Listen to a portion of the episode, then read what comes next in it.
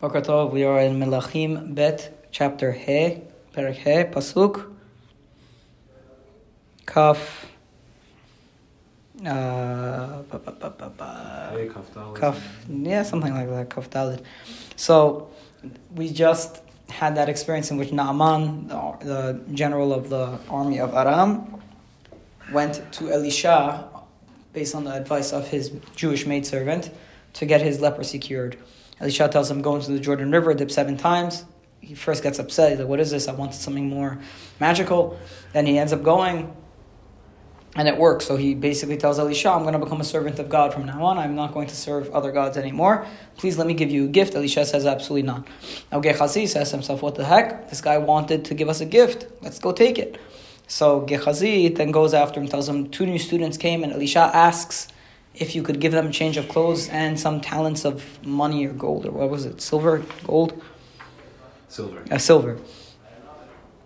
So Pasuk Naaman Hoel Kach Karaim said for sure take two talents of silver, and he pushed him and he took, um, and he took the clo- change of clothes and the money, and he gave it to, the, to his two servants to help Gehazi take. I think I made a mistake yesterday. I said it was Gehazi's servants. It's not. It's the servants of Naaman that he's giving. He's helping. Asking them to carry it for Gehazi. So it must be a heavy amount of silver if that Yeah. people to carry. It. Seems like it. Then he comes to a private area, Gehazi, with these two servants of Naaman. They get to like a private room or a house or something. Vayikach mi'adam vayifkod babayit. He takes it from them, all these things, and he puts it in the house in hiding. Vayshallach et ha'anashim vayelechu. And then he sends the people. Now, why is he doing it like this? He doesn't. He wants to put it somewhere safe before he gets to Elisha, so Elisha won't won't figure out. It's such a fascinating thing because he knows that Elisha is a Navi, but he still thinks that he could hide something from Elisha. So it's like, I don't know, I keep thinking of him as the kind of guy that. like you can't hide from him. And no, I keep thinking of, of Gehazi as like that kind of guy who's like the corrupt outer layer of like the prophet or the or the, the Kabbalist. He has like his you know, his like people that help him deal with the inquiries that are coming in from others. Like Well, he must. I mean, he was the leader of the Jewish people at the time. Like, yeah, for sure he must have a he must have a servant that's gonna help he must him. have many. He must have Yeah, for sure. But I'm saying like Gehazi reminds me of the corrupt one. I mean, he is the corrupt one, and it's. I feel like sometimes with these people, they get so up close to like, and it's not only Kabbalists who have this. It's very big rabbis that have this also. That they have their outer layer of people that kind of control the flow of inquiries that come into the rabbi, and it's like, I have a hunch that sometimes those people respect the rabbi a little bit less than the rest of us, because they're so close to him. They see him every day. Like they see him go use the restroom, you know, they see the person be human. While, you know, the rest of us just see from afar. So I feel like Gehazi maybe has a little bit of a lack of respect for Elisha. Clearly, he has a little bit of lack of respect from Elisha. I'm not sure if it's from being too close to him uh, for too long. Okay? We'll also see if he's corrupt or not. Let's see what is he going to do with the silver. Let's see, Pasuk Kafeh, "Vehu va vayamod el Adonav." And then he comes and he stands by his master. So Gehazi comes back to Elisha. Okay? And Vayomer elav Elisha Gehazi. And he said, Where did you come from, Gehazi? He I didn't go anywhere. What do you mean? I didn't go anywhere. So Elisha's onto something. Okay? Pasuk Kavav. Lo libi halach kasher hafach ish me'al merkavto likratecha. He said, Do you think my heart didn't go and think about you when a man jumped off of his chariot to, to uh, before you? העת לקחת את הכסף ולקחת בגדים וזיתים וכרמים וצאן ובקר ועבדים ושפחות. Do you think now is the time to take uh, money and clothing and olives and vineyards and sheep and cattle and servants and maidservants? Meaning he's, he knows what he did. He says, Fully. what, you don't think my mind was with you when some guy came and gave you, uh, jumped off his chariot to greet you? You think now is the time to be taking bribes? Pasuk of Zayin, with tzara'at Naaman tidbak decha. Therefore, let the tzara'at of Naaman cling to you. olam and to your descendants forever. And he left before Elisha, fully having tzara'at. All right, finally, Gehazi gets what he deserves.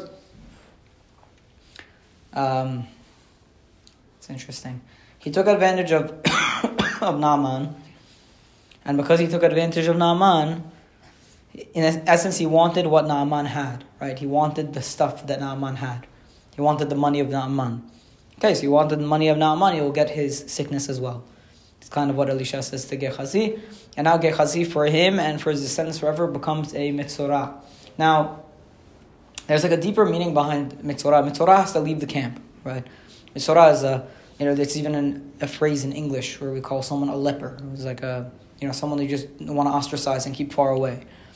And it's the person like Gehazi, the corrupt person from Gehazi, like Gehazi, who is constantly thinking about his own personal gain, can't do anything altruistically, and almost a little bit like a, a sociopathic tendency or narcissistic personality, becomes a leper, becomes a person that everybody wants to stay away from. So it's a little bit fitting that Elisha now punished Gehazi with an external punishment that people will want to stay away from. Up until now, Gehazi was able to hide how bad of a person he was, so people didn't know to stay away from him.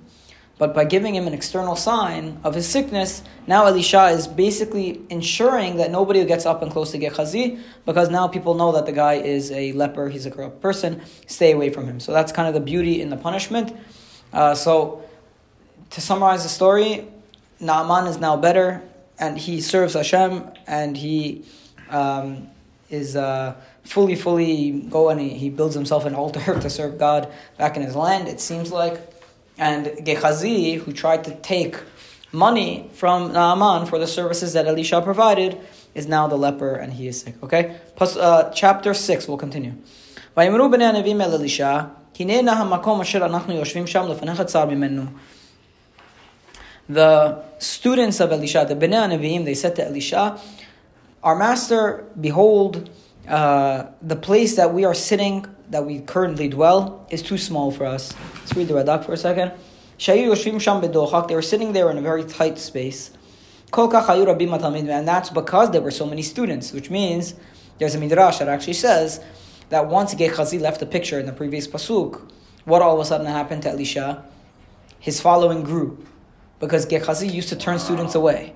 And now, all of a sudden, Gechazi out of the picture, everybody's like, whoa, it's no, not corrupt anymore, so they come and they join him. Amr Rabbeinu Sota Mem Zayin Amud Aleph Ti Gorash Gechazi Min Elisha When Gechazi left Elisha, as Rabu Talmidim the students increased. כי גחזי היה רע להם, גחזי was mean to them. והיו רבים יראים לבוא לפני אלישע מפני רעת גחזי. And people were very scared to come to Elisha because of how bad גחזי was, שהיה דוחה אותם, for you push them away, או שנפרד גחזי ממנו, רבו התלמידים, עד שיצא להם המקום שהיו יושבים בו מתחילה. And whenever גחזי left, more students came until a house that Elisha used to teach the students of Nivua in, that house became too small. Okay? Pasuk bet. נלכה נא עד הירדן, וננחה משם איש קורה אחת, ונעשה לנו שם מקום לשבת שם, ויאמר לכו. So he said, let us go to the Jordan River Valley, or the Jordan. וננחה משם איש קורה אחת, and each person will take a log from there, and we'll make for there, for, uh, we'll make there a place for us to, to, to sit whenever we're studying. Vayomer lecho, and Elisha says, okay, you can go. Vayomer ha'echad, hoel na velech et abadecha. He said, please, please be kind, or please be, be it your will, and go with your servants, meaning come with us to, to go chop the wood and bring the wood and make a house. So Elisha says, okay, fine, I'll come. I see this as another example of Elisha being very much involved in helping the people, right? Once again, like I don't see Eliyahu Navi having done such a thing where the students ask him to come and do something as menial as chopping wood to build a home. But Elisha, it's important to Elisha for his students to be comfortable and happy. Okay, I'll come with you. Okay, so he goes with them. And he comes with them, and they go to the Jordan River and they start chopping the trees. Pasuk and one person was cutting down a tree or cutting down a log.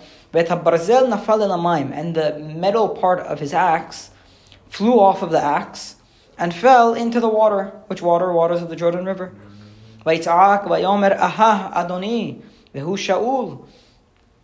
And then he said to his master, Oh, uh, um, master, this was a borrowed axe. Meaning, if it belonged to me, I wouldn't have cared so much that I lost the axe but I borrowed it, and now I have to pay. So I don't have the money to pay this back. So this guy gets very scared that he lost the axe. So the man of God, meaning Elisha, says, Anna nafal. He said, Where did it fall?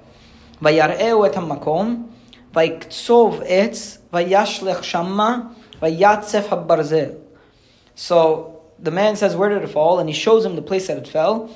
Elisha then cuts a piece of wood he sends it into the water, into the place where he pointed out that the axe fell. And all of a sudden, the axe head floats to the top of the water, which is a miracle because metal doesn't float. There's a mifaresh. Let me see the the radak here. A pasuk vav uh, radak vayiktsov etz. Lama lo ishlich sham etz shaya yad habarzel min Why did he have to cut a new piece of wood? What could have he what could he have used to throw into the water? Elisha. He could have used the piece of wood that was already, on on the axe from before. Right? Radak says a very interesting rule. He says it seems like when it comes to miracles, they're typically done with new objects. Like, for example, a new flask. I think this was in the story of um, with the oil with the lady. Yeah. They brought a new flask. Typically, for some reason, it seems like the trend in the Naviim is for miracles that happen with new objects. And it says he, uh, it's a very interesting point Radak is making. This is it says he fashioned a replica of the original axe handle to throw. it. He fashioned the replica of the original. Why not throwing the original, right? Yeah. Why did he cut this piece of wood, Elisha? For it to be the new hand part of the axe. And the wood that he threw into the water went into the hole of the axe and it started floating, and it brought up the axe head with it, which is also kind of impossible because it has to be the weight of the axe. Right, wood floats. It's not that dense, but yeah. the metal doesn't. It's also more dense. The head is significantly. And the head is significantly heavier, so the wood going in shouldn't cause the whole axe to float. Float. Okay?